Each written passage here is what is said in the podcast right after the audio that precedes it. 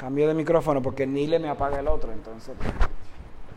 Para los que nos están escuchando, estamos meditando las lecturas. La primera es de Hechos 1, 1 al 11. El Salmo es el Salmo 47. Eh, la segunda lectura está tomada de Efesios capítulo 1, del 15 al 23. Y el Evangelio está tomado del Evangelio de Lucas capítulo 24, versos 44 al 53. Mire a la persona que está a su lado y dígale, tú eres importante.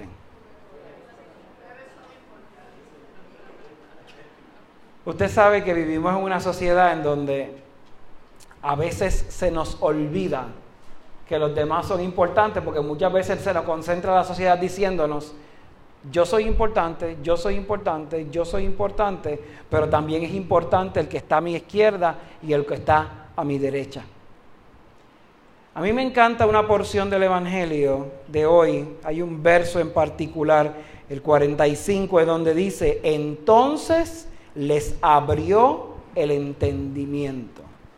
Y eso no es otra cosa que abrió su mente para que pudiesen comprender algo.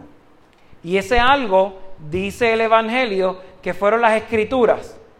Así que estamos hablando que les dio entendimiento para comprender lo que decía el Antiguo Testamento y lo que él les había predicado para que hiciera algún tipo de sentido en sus vidas. Entonces nosotros hemos vivido a lo largo de toda esta jornada, la cuaresma, la Semana Santa y la Pascua, y en esta Pascua en particular hemos vivido una serie de lecturas y experiencias en donde Dios nos ha estado llevando a abrir el entendimiento, a comprender las escrituras. Pero yo no creo que en estas instancias a Dios le esté importando mucho que usted haga un doctorado en Sagradas Escrituras, sino que yo creo que lo que Dios le está importando en este momento es que su corazón y su mente entienda lo que Él está tratando de explicarles. Y no importa si usted lleva años en la iglesia o lleva un día en la iglesia, el ejercicio de comprensión que Dios quiere hacer con nosotros es el mismo, porque al final de la jornada Dios está tratando de demostrarnos un Dios de amor y compasión muy diferente al que vivimos. Fíjense que vivimos en una sociedad, como mencioné al principio, que piensa mucho en yo, en cómo yo voy a estar, en cómo yo me siento y en cómo yo sobrevivo. Vivimos en una sociedad que también desecha. Vivimos en una sociedad en donde constantemente se nos está diciendo, este, todo lo que nos sirve lo tienes que sacar. Lo tienes que sacar de tu casa, lo tienes que sacar de tu vida, lo tienes que sacar de tu existencia. Porque si lo desechas al final del día, vas a tener más espacio para cosas buenas y abundantes que el Señor te va a dar o que el Señor te va a ofrecer. Yo conocí, hay una fundación que está trabajando en Puerto Rico desde hace un tiempo, después del huracán María. Se llama Suchi Foundation. No es Chitsu, Suchi Foundation. Son budistas.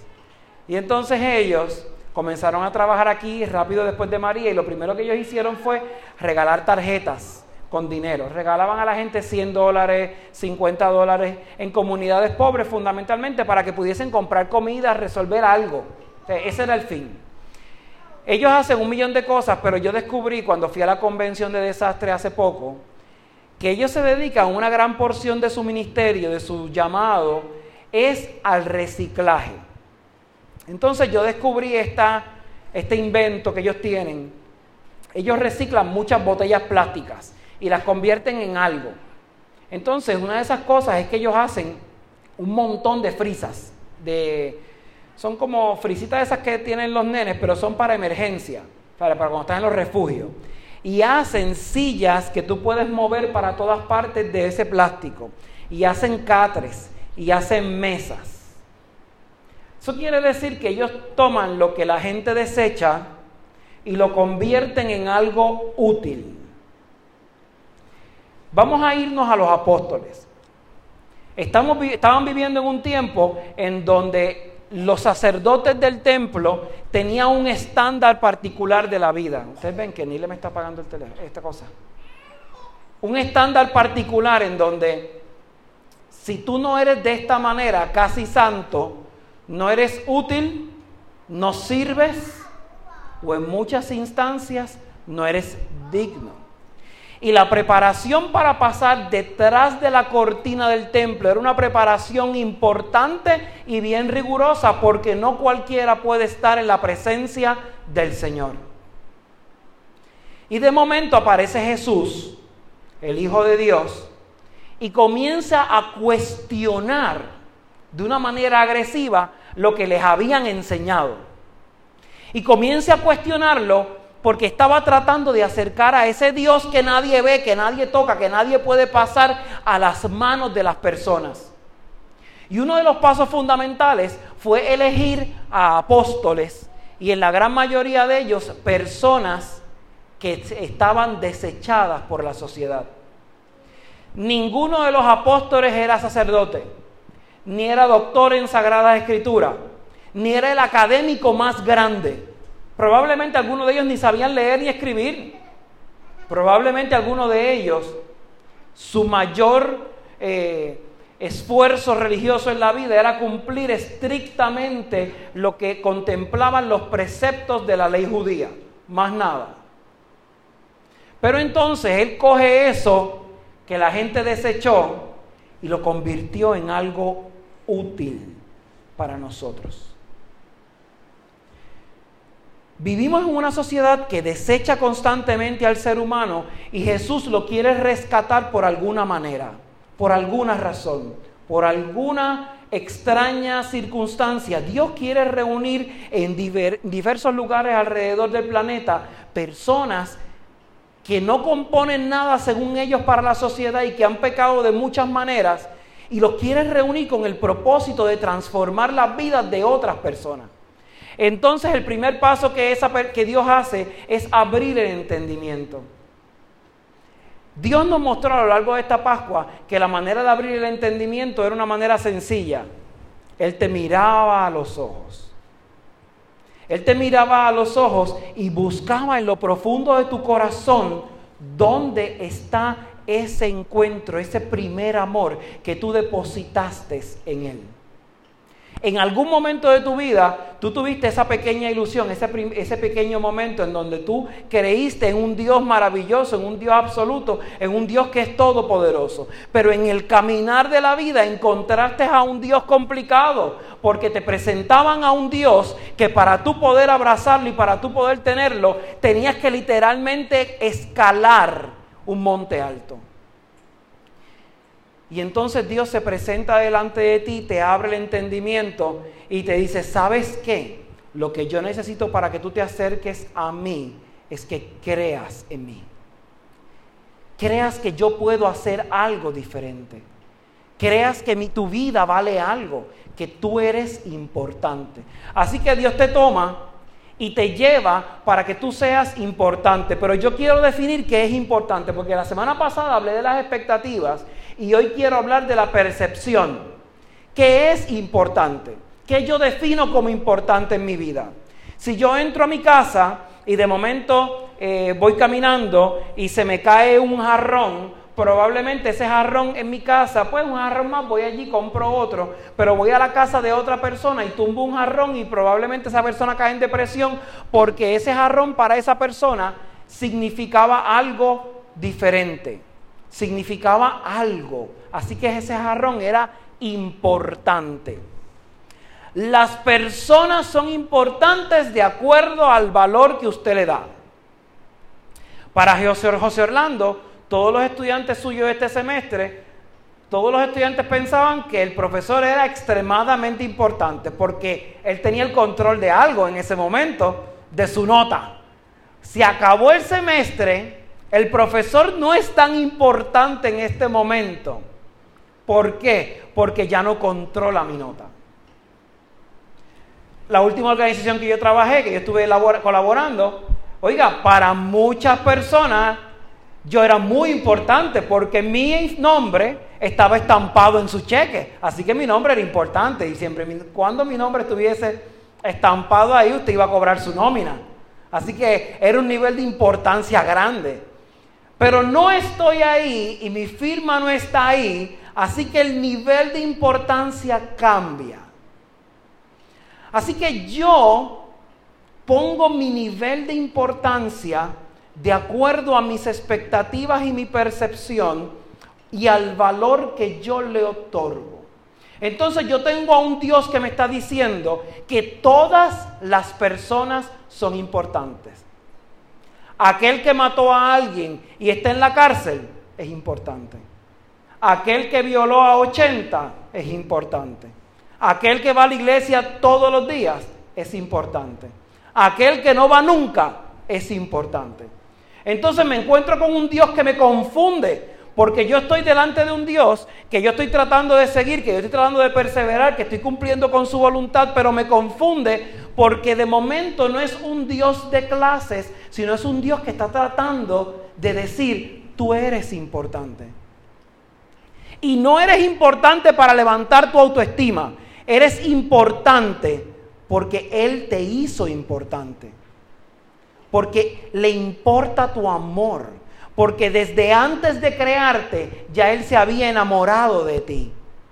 Entonces eso quiere decir que tenemos a un Dios que se convierte en un bálsamo para nosotros porque nos da tanta importancia y cree en nosotros que nos comparte diferentes misterios en nuestra vida, que nos comparte entendimiento, que nos comparte cosas extrañas que se supone que yo aplique en mi vida. Entonces hoy celebramos el momento en que Dios se va. Dios asciende al cielo. Jesús asciende al cielo. Y es una experiencia en donde ya no va a estar con sus discípulos.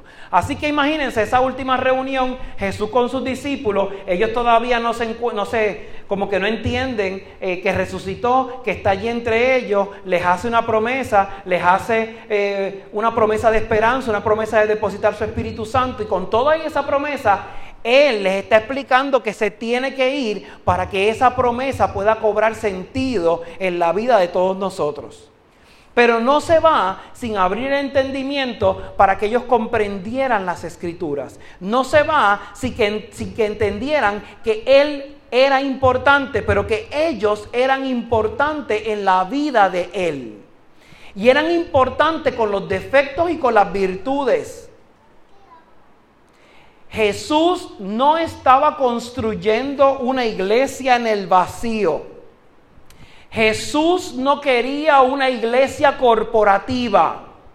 Jesús quería una iglesia de carne y hueso. Una iglesia que llora, una iglesia que canta, una iglesia que tiene esperanza, una iglesia que al final del día encuentra sentido en una promesa de alguien que no está mirando a los ojos en este momento, pero tiene la certeza que la promesa tiene tanto valor que Él me va a cuidar. En Puerto Rico tenemos la tradición de encomendar a nuestros hijos y cada vez que nuestros hijos nos ven nos piden la bendición y tú le dices, Dios te bendiga. Y tú le dices, Dios te bendiga con la promesa y la expectativa y el valor y la percepción de que Dios lo va a bendecir. Así que Dios se tiene que ir hoy para derramar en nosotros una promesa. Dios quiere prometerte algo. Probablemente yo pienso, pues Dios me va a prometer que me voy a comprar la casa, que voy a comprarme el carro, que voy a saldar estas deudas, que voy a hacer esto, que voy a hacer esto otro, porque estoy pasando por muchas tribulaciones a la misma vez, pero yo quiero ver la promesa de Dios un poquito más arriba. ¿Por qué estoy en el medio del mar, en el medio de la tribulación?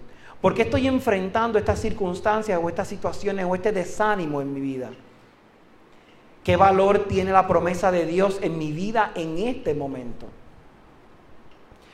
Yo voy a entender el valor de la promesa cuando yo entienda el valor de la bendición que es y será derramada en mi vida. Los luteranos creemos en la teología de la cruz. Creemos en un Dios que está hablando y recordándonos que para llegar a la gloria de la resurrección tuvo que vivir la experiencia de la cruz como testimonio vivo de su propia vida. Pero al final de la jornada, el valor de esa promesa se da en la bendición de que Él quiso extender sus brazos en la cruz para que nuestra vida cobrara sentido. la única manera que mi vida va a cobrar sentido y que la promesa va a tener un, un valor diferente va a ser que yo crea, que yo crea firmemente en que mi vida es y será transformada por un Dios diferente. Si yo le doy valor a las personas que están a mi alrededor, yo comienzo a cumplir esa promesa que Dios tiene para con mi vida. Si yo empiezo a mirar al que está a mi lado, al que está a mi derecha y al que está a mi izquierda, y lo veo como Jesús lo está viendo, yo puedo entender muchas cosas de su vida. Si yo en vez de ver a una persona veo un objeto y lo dejo de tratar como un objeto y dejo de cosificar las cosas, entonces mi vida va a cobrar un sentido diferente porque yo voy a poder entender que Dios no me ve como un objeto, sino me ve como la ternura del amor que derrama en cada uno de nosotros y nosotras. Eso quiere decir que la promesa que Él me está haciendo hoy es un camino que me va a preparar para el domingo que viene. Así que este domingo Él se va al cielo, Él abre mi entendimiento y va a despertar en mí una curiosidad. ¿Y cuál es esa curiosidad? Yo le podría decir a ustedes, piense en, las personas que, le han ofendido a usted o que le han traicionado a usted o que han hablado peste de usted. Pero yo quiero que hoy usted haga el ejercicio a la inversa. Yo quiero que usted piense en las personas que usted ha ofendido. Yo quiero que usted piense en las personas que usted ha hablado peste de esa persona. Que ha dicho cualquier cosa o que ha pensado cualquier cosa de esa persona. Que ha emitido un juicio sobre esa persona. Y yo quiero que tome ese nombre o esos nombres y los ponga en las oraciones de hoy. Porque después que Jesús ascendió al cielo, y derramó el Espíritu Santo, es que el verdadero trabajo comenzó. Usted quiere la bendición de Dios en su vida de una manera increíble y radical. Aprenda la lección que Dios les está enseñando hoy, en este momento, en estas circunstancias. Lo que usted está pasando en su vida lo necesita superar de esta manera. Aprenda lo que Dios le quiere derramar hoy. Acepte lo que Dios le está viviendo, eh, llevando a vivir hoy, con la promesa de que el Espíritu Santo va a ser derramado en nuestras vidas de tal manera que mi vida va a ser diferente mañana, que mi vida va a ser diferente porque Él cree en mí. Usted no cree en usted, usted no cree que usted pueda seguir perseverando, usted no cree que usted puede orar, usted no cree en nada de, esas cosas. Probablemente no cree en Dios, no cree que Dios puede ser un Dios tan grande y tan increíble que puede transformar la vida, pero Él cree en usted. Y Él cree que si usted detiene su vida cinco segundos, no diez, cinco segundos, y lo mira a los ojos fijamente, él va a hacer algo diferente en su vida. Por una sola razón. Porque Él cree en usted. Y el testimonio de que Dios cree en usted está aquí.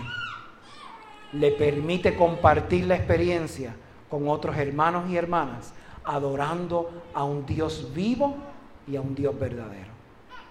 Que el Señor nos permita continuar bendiciendo a Dios todos los días de nuestra vida.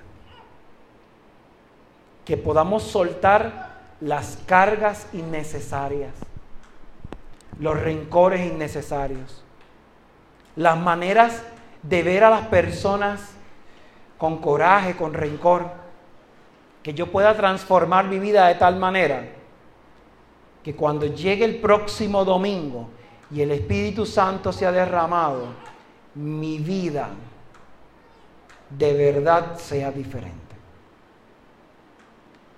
El milagro más grande va a ocurrir si usted se levanta. Yo quiero rebajar, levántese. Yo quiero terminar mis estudios, levántese.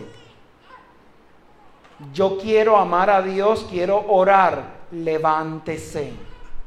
Crea crea que Dios va a hacer algo diferente por usted. Que el Señor les bendiga.